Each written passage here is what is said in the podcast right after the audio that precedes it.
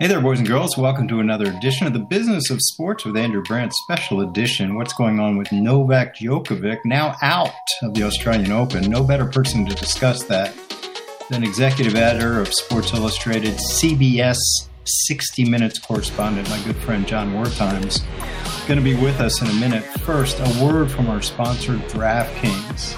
You can download the DraftKings Sportsbook app now Use the promo code ROSS, R-O-S-S. You get 56 to 1 odds on any NFL team. Bet just $5 to win 280 in free bets if your team wins on this divisional round coming up in the NFL playoffs. That's promo code ROSS for 56 to 1 odds at DraftKings Sportsbook. The official sports betting partner of the NFL must be 21 or older. New Jersey, Indiana, or Pennsylvania only. New customers only. Minimum $5 deposit, $1 wager required. One per customer. Restrictions apply. See DraftKings.com slash sportsbook for details. Gambling problem? Call 1-800-GAMBLER. I have a rant before we get to our guest. Hey, yesterday was super, no, the whole weekend, even tonight as we record this on Monday, super wildcard weekend. It was kind of a dud. Super wildcard weekend produced three of the six, maybe four, depending on tonight. Super non competitive games number five seed Patriots blown out and the two seven seed Steelers and Eagles blown out. They were competitive. But listen, that's here to stay. We're never going back, just like we're never going back to 16 game season. We're never going back to six playoff. It's only expansion. It's what the networks wanted. It's what the league wanted. The union agreed to it. That's where we're going. People will watch. And even with those blowouts, people are going to watch. The game I'll talk about is obviously the one that got all the attention yesterday, Sunday, being the 49ers Cowboys. And yes, the decision at the end to run a quarterback sneak with 14 seconds left being pilloried and panned throughout. Cowboys, it's just, it's a tough thing for me, and I'm going to admit that here on this podcast. I was part of the team that hired Mike McCarthy 15 years ago in Green Bay. I liked Mike. I knew him before. We gave him the edge over Sean Payton back then. Why? Hard to know, but basically had some familiarity.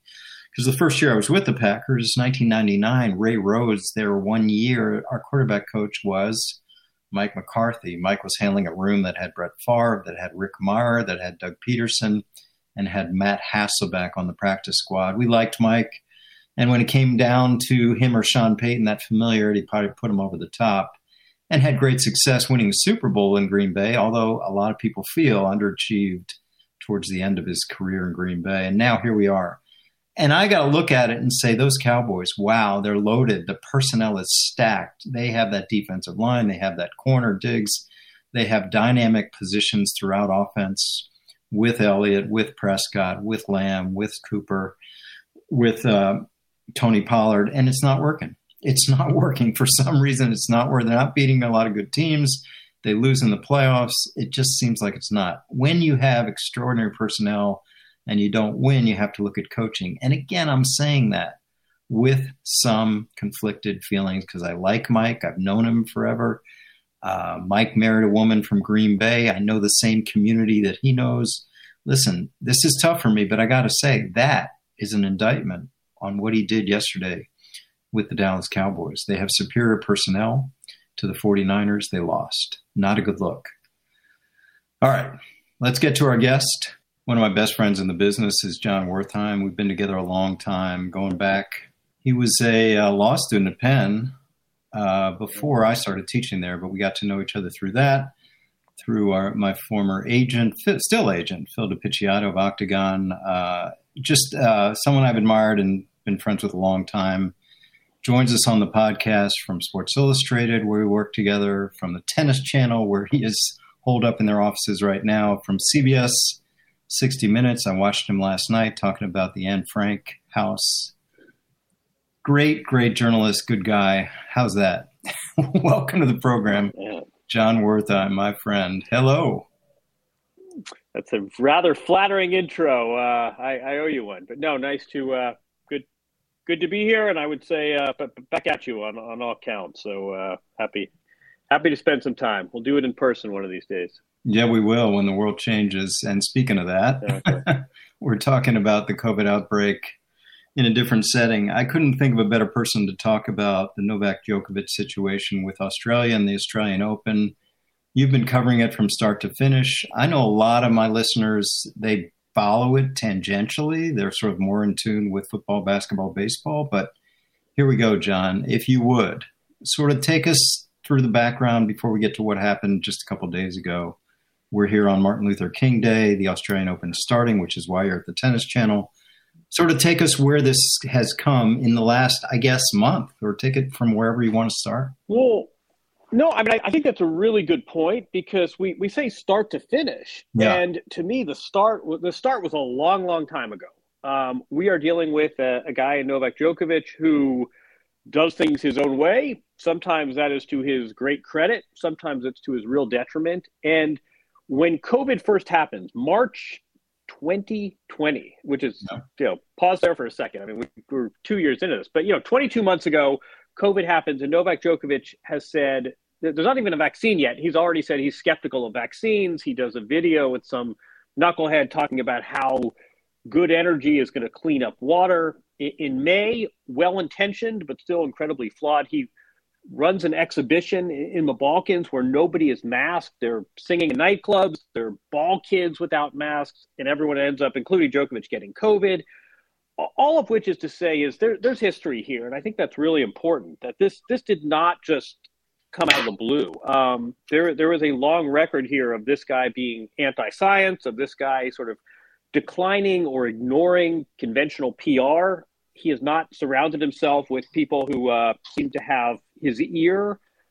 And so, I mean, I, I think the context is important here. Um, for the entire fall, he's very coy about whether he's going to play Australia because of the vaccine mandate. Uh, when he played the U.S. Open, remember he was going for the Grand Slam, right. and I was told that they were having really they were having a tough time. If he got the Grand Slam, it would be this towering record in tennis, four majors in one year. I mean, this is tennis's version of you know whatever of the DiMaggio hitting streak. I mean, it hasn't been done in a half century, and I was told that they were having a real problem planning for it because in Manhattan at the time you needed to be vaccinated to go into most buildings. So how are they going to take him on this victory tour and go to TV studios and the Wall Street Journal when he couldn't go in the building? So he's been unvaccinated. He's been coy all fall.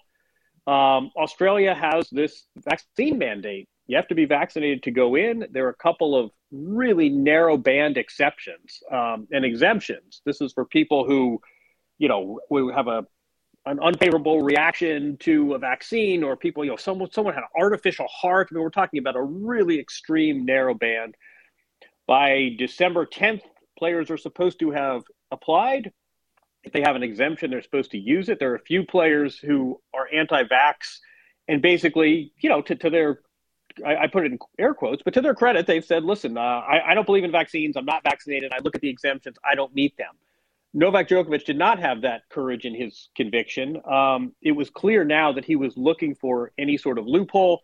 On December 16th, uh, six days after the deadline, curiously, he allegedly contracts COVID. Um, the next day, he's with kids. Two days after that, he's going to a photo shoot unmasked. Um, and it turns out that Tennis Australia, who is a guilty party in this as well, has essentially found some loophole whereby that is a valid exemption. So th- this guy's crossing an ocean, going to a tournament, and his whole basis for his exemption is he had COVID, which is absurd. I mean, think about how many other eligible people there would be. Think about all the stranded Australian nationals who would say, "Well, shit, if I knew I could get COVID and be exempt, I, I would go around, you know, licking subway poles. Like I, I haven't been home in two years because of this." I'd love to get COVID and then have that be the grounds for my exemption. Anyway, Djokovic gets his visa, he goes to Australia. There's a now. Sorry to interrupt. Who granted him that exception for well, having COVID, basically? That is a that is a great question for which there has not been a, um, a definitive answer. I mean, clearly, Tennis Australia had a vested interest in getting the nine-time champion into the country, um, and Djokovic says, listen, I was told by Tennis Australia and the Victorian government that this was a valid exemption. Nobody's explained it was six days late. Nobody's explained why, if he had COVID, he wasn't isolating, why he was out doing photo shoots and kids' clinics and crossing international borders and then lying on his paperwork. Um, but it does seem to be this sort of state federal pissing contest in Australia. Um, again, everyone has their own set of interest here. There's no doubt there's a political element. I think if you just take a step back, the the idea that getting COVID would be grounds and the strict, strict protocols. I mean, Australia's had the strictest lockdowns and protocols of any country. 93% of the population is vaccinated. I mean, the idea that this would be a valid exemption is absolutely absurd. Right. Um, that notwithstanding, Djokovic said, "Listen, I, I had a visa. I was they signed off on this, and it was the combination of Tennis Australia and the state government, and of course they are now pointing fingers at it. The the federal government gets wind of this. Djokovic, being Djokovic, can't help himself. He puts out on Instagram, "Hey everyone, I got an exemption. I'm coming." which was seen as sort of spiking the football. And I don't, know if you remember, there, there was a meme uh, when Justine lands Uh-huh. um, about someone who sent an offensive tweet, and the whole world knew about it by the time their plane landed. It- you know, she had already been Right. ratioed and, and canceled. I mean, it was a little bit of the same thing. I mean, every this outrage is building. Djokovic is flying to Australia. Australia's livid. Other players are livid. It's just a terrible look. And by the time he lands, there is so much public uh, pu- public will and public outrage. He's detained at the airport, and then we have uh, basically we have this, this sort of this this ten day pissing contest, and it's eventually sort of we we had this um, you know we, we have this migration minister who really has the final say. He denies the visa. The standard for appeal is irrational, which is an impossible standard, as you know. Uh, I mean, imagine that standard Yeah. irrational. Uh, th- think about what would fall under that. Um, Wait, let's so explain not, not that. surprisingly. Explain that. Okay. So his side of the appeal has to find irrationality with the government side. Explain like irrational. Yeah. Yeah, I mean, he, he sort of at first he had a hearing. He sort of on a technicality he was he was not dealt with properly. Procedures weren't followed at the airport when he was detained. Again, there is so much mounting bad publicity here. The tournament looks bad. The players are getting upset. I mean, the obvious thing to do is say, you know, I, I misread the room. See you next year. Good luck Go. with the tournament. I'm going home. But he, Djokovic being Djokovic, and Djokovic having no one giving him sort of, I, I would say, responsible advice, or else him ignoring it. He stays in Australia for almost two weeks, fighting this to the bitter end. Um, so the despite winning this hearing on this technicality, ultimately the Minister of Migration has what, what is essentially, I mean, the guy has absolute power, and he, not surprisingly, re- reverses the the previous tribunal and basically denies the visa. Djokovic appeals that, and that's the appeal where the standard was basically irrationality. Um, saying that someone who is unvaccinated, who's in Australia under bad pretenses, who has also had this message of anti-vaccination, there are all these rallies where these sort of loyalists, many of them, you know, Serbian immigrants, are all appearing without masks. I mean, the, the notion that this would be irrational is absurd. But of course, nobody's tapping Djokovic on the shoulder and saying, you know, time time to tap out here and make a graceful exit. So he fights this to the bitter end. Um, the the tournament draw. I mean, here, here's a guy who's won this nine times. He's trying to win his 21st major. I, I liken this to. Um, I said, imagine Tiger Tiger Woods on the threshold of overtaking Jack Nicklaus, all time major record. I mean, this is this is history at play. Right. And imagine Tiger Woods going to the British Open to overtake Jack Nicklaus potentially, and he's booed and jeered and detained at Heathrow, and the Prime Minister's calling him, uh, you know, you know, I mean, the, the whole set of circumstances is just crazy. But the the upshot, and I think, sort of spinning this forward, we talk about where did this begin and where did this end, and I would contend that this began years ago Yeah. with a, a fairly reckless, I- you know, I, I think someone who, who does not comport himself in a way becoming a uh, an international athlete. This guy should be celebrated as a legend and can't get out of his own way. But there's so there's a lot of history well before this fateful trip to Australia, and I think where does this end is really interesting. He has been effectively deported. Um, as we speak, he has probably now landed, but um, you know, a couple hours ago, he was on a plane out of Australia. He may not. I mean, there, there's a three-year ban for lying on your forms, which he unequivocally did, and being deported like this. I mean, it's possible he may not even be eligible to go back to Australia for three years. He'd be 37 years old. This is the tournament he's won nine times. So 45% of his majors, nine out of 20 majors, he won in Australia. He may not even be able to go back in the country until he's 37. And now it's unclear when he'll be able to play again. It doesn't look like France is going to let him in. I don't know if he just says the hell with it. I'm getting vaccinated. But right now, for, for 10 years, tennis has been obsessed with who's going to win the most majors, and it's Federer, Nadal, and Djokovic, and there's this three-way rivalry. It's been wonderful. It's been it's great theater. no one ever would have predicted that one of the great X factors in this whole derby that's obsessed with sport, one of the great X factors is whether or not Djokovic is allowed into certain countries. So it's just a whole set of circumstances is just bizarre. It's kind of on brand for Djokovic as a guy who's a brilliant tennis player and can't get out of his own way. It sort of underscores this whole theme of, of athletes in the time of COVID. I mean, there's a lot going on here, but the bottom line is the nine time past champion in the Australian Open is not going for a 10th because uh, of a decision he made himself. Back with this fascinating discussion with John in a minute. First, a word from Cuts Clothing. Guys, you know, work attire has changed. The days of wearing uncomfortable office attire are over. Suits and ties are a thing of the past. I think we're all happy about that, but what about what we're supposed to wear? That's the problem Stephen Borelli set out to solve when he started Cuts. It has signature soft bottom, custom engineered PYCA, which is a blend tee. It's a bold new take on a classic design. GQ magazine has called this the only shirt worth wearing. The Cuts has a minimalist design. It's professional enough for the office, yet comfortable enough for a night out. Cuts combines versatility with style, so you have the perfect look for every occasion.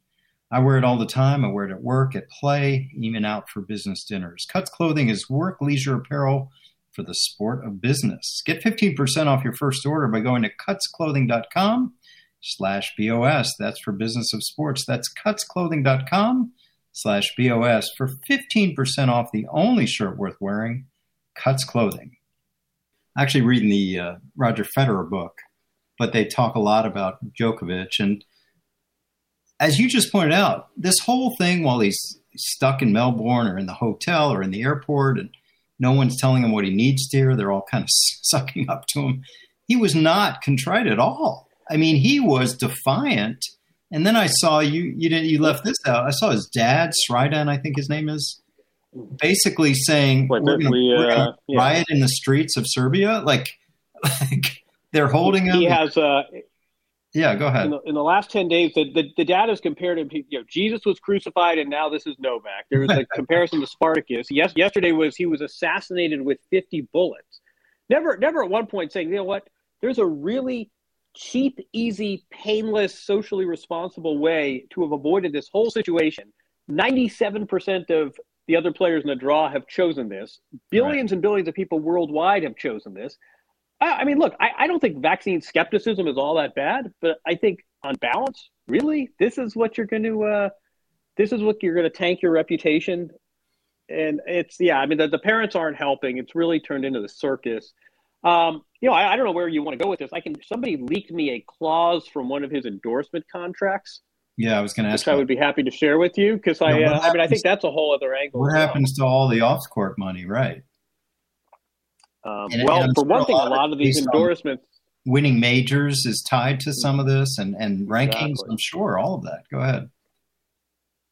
Um, well, I think that's a. I mean, I think that's a really interesting angle to this too. When we talk about it's in tennis in particular, you know, Roger Federer could be a billionaire athlete, and Naomi Osaka makes sixty million dollars in income. Well, a very small fraction of that is coming from actual prize money, Right, ten percent maybe. right. Um, like so Djokovic has, I mean, literally, yeah, exactly. There, there's no guaranteed Right. Steph Curry forty million dollars.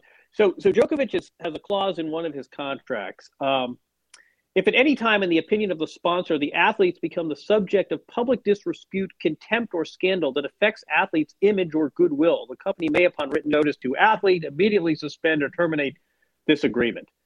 Um, boy, Yeah. I don't know. Uh, in, in international incident leading to deportation, I would think you wouldn't have too hard a time fitting that into the uh, that language. I mean, this could cost him, apart from all the history and the records and esteem and reputation. I mean, this this will cost him tens of millions of dollars if Yeah, anyone. I mean, I think it's you mentioned you, John. You mentioned Tiger when he had his scandals, and a lot of the companies kind of went the other way. Same kind of language, right?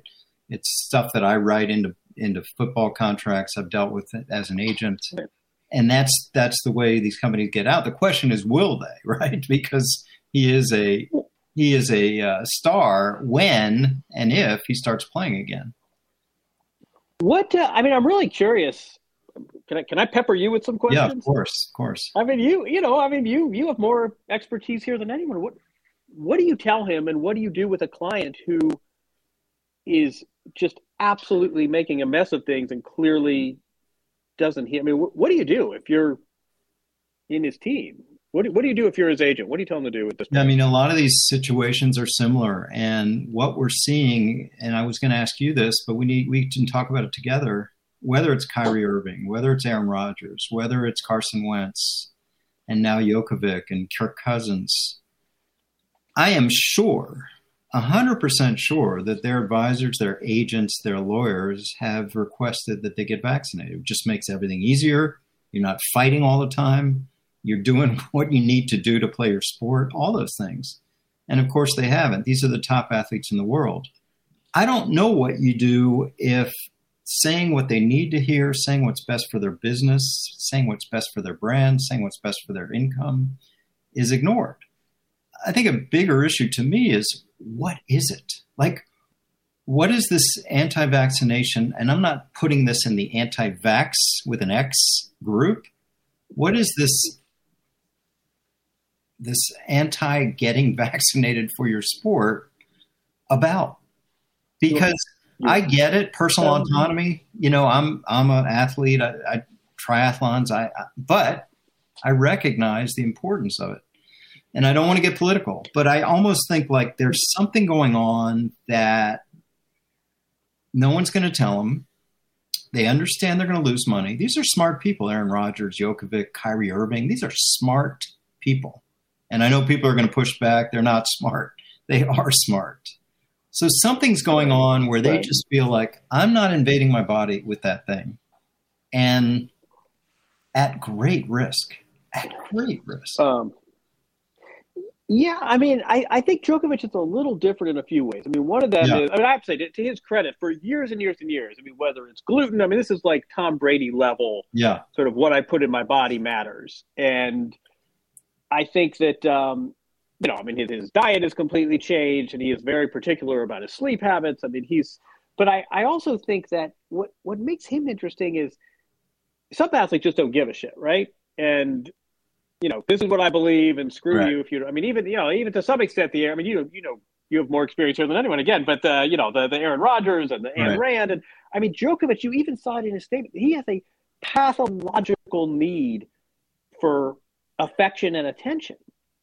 So this is not I do what I want to do and screw all of you. I mean, this is someone who has these two very conflicting this pathological need for to be liked and then this sort of pathological ability to get in his, his own way. I mean, I do think I do think if nothing else, this has given us some insight into the athlete, um, yeah. and the certainty and the certitude. And Djokovic, I'm sure, is thinking, listen, I'm down match points to Roger Federer. And if I right. listen to conventional wisdom and if I listen to the, the wisdom of crowds, I would have gone to the net and shaken his hand. But I have this self belief. It served me well in the past.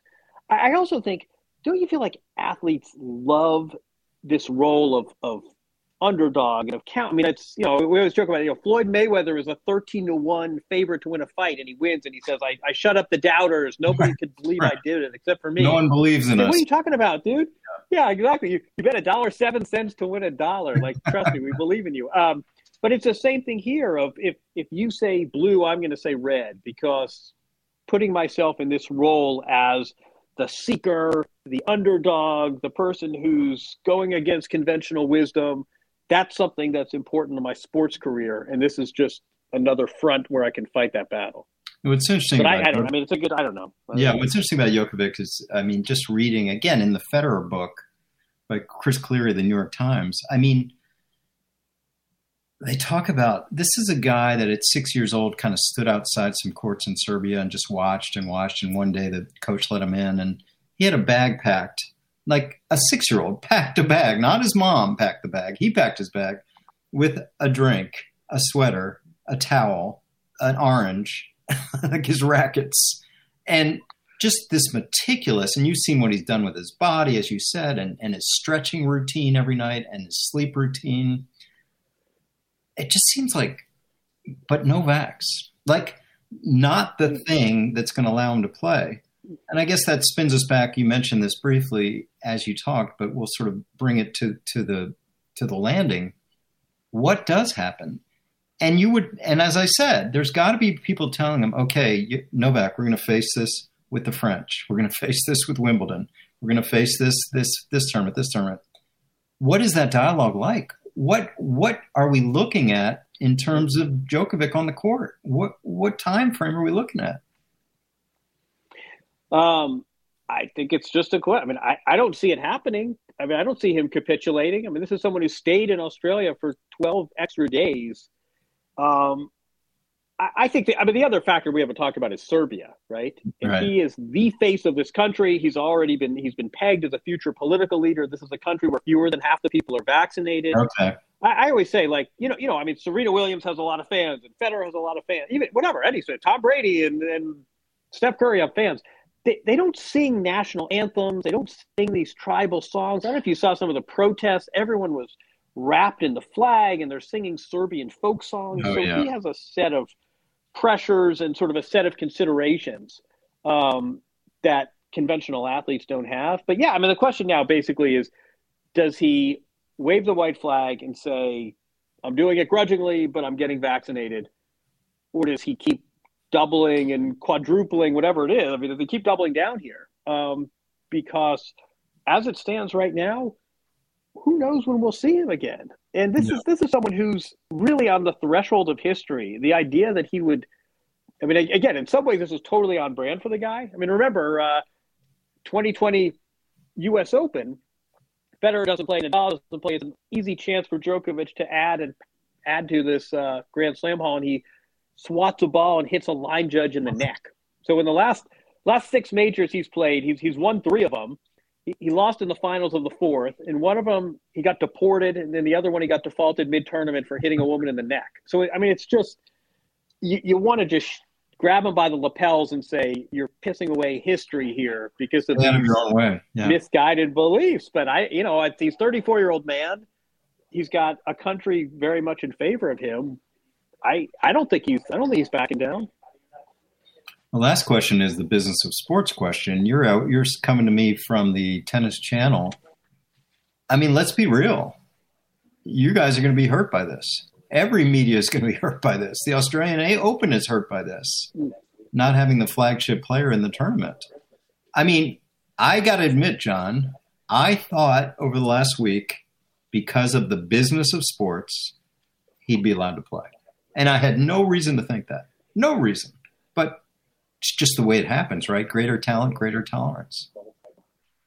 Yeah, I would I would push back on that. First off, I think this there there were a lot of economic considerations. One of them was that if the Australian Open is relying on the government for some of their funding, if they're trying to run this event and 80 whatever percent of the national population is opposed to this decision, um, yeah. That doesn't bode well for the tournament. I, I, also think that, I mean, this is classic. I mean, this is sort of the, the UFC model, right? I mean, I think all these tennis tournaments, which, which makes this surprising. I mean, the idea of tennis tournaments is they want people to show up and fans to show up and people to be interested no matter what. Wimbledon's an event. And if, if Andrew Brandt's playing Jon Wertheim in the final, I'm still going to watch because it's Wimbledon.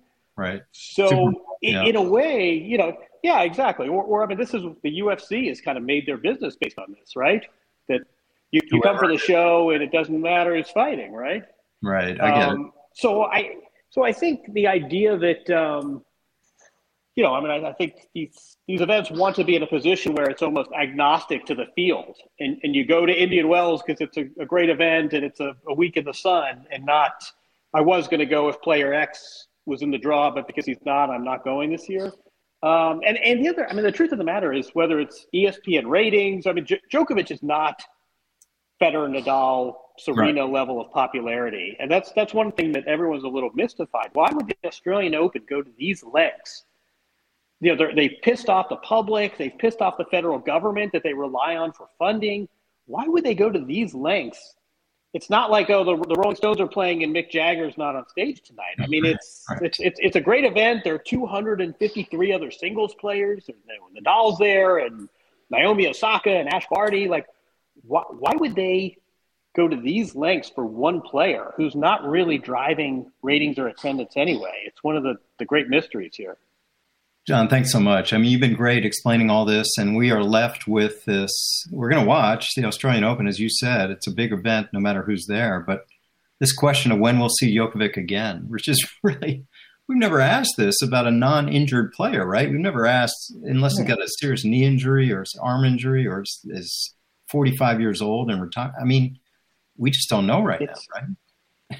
Uh, on on the cusp of history, which I think I, I mean that's the that's part the to me that the whole this, this guy literally if, if he wins this tournament, he has taken over the lead in the great sports race. I mean, this is literally like Tom Brady on Saturday before the Super Bowl. I mean, it's just it's cra- it's a crazy situation no matter what. But the fact that he's on the threshold of history. I mean, this guy should have gone to the Australian Open like on the back of an elephant with a hero's welcome, and instead his plane lands and the prime minister is basically saying, "Get this jerk out of our country." I mean, it's just it's it's an incredible fact pattern, and uh, yeah, I mean, he's he's deported, but we don't know how. There's there's a lot a lot more uh, a lot more chapters to come. Yeah, and as you said, sort of the Serbian hero for doing this. So, what a great what a great drama for someone that's drama. not going to be playing for a while.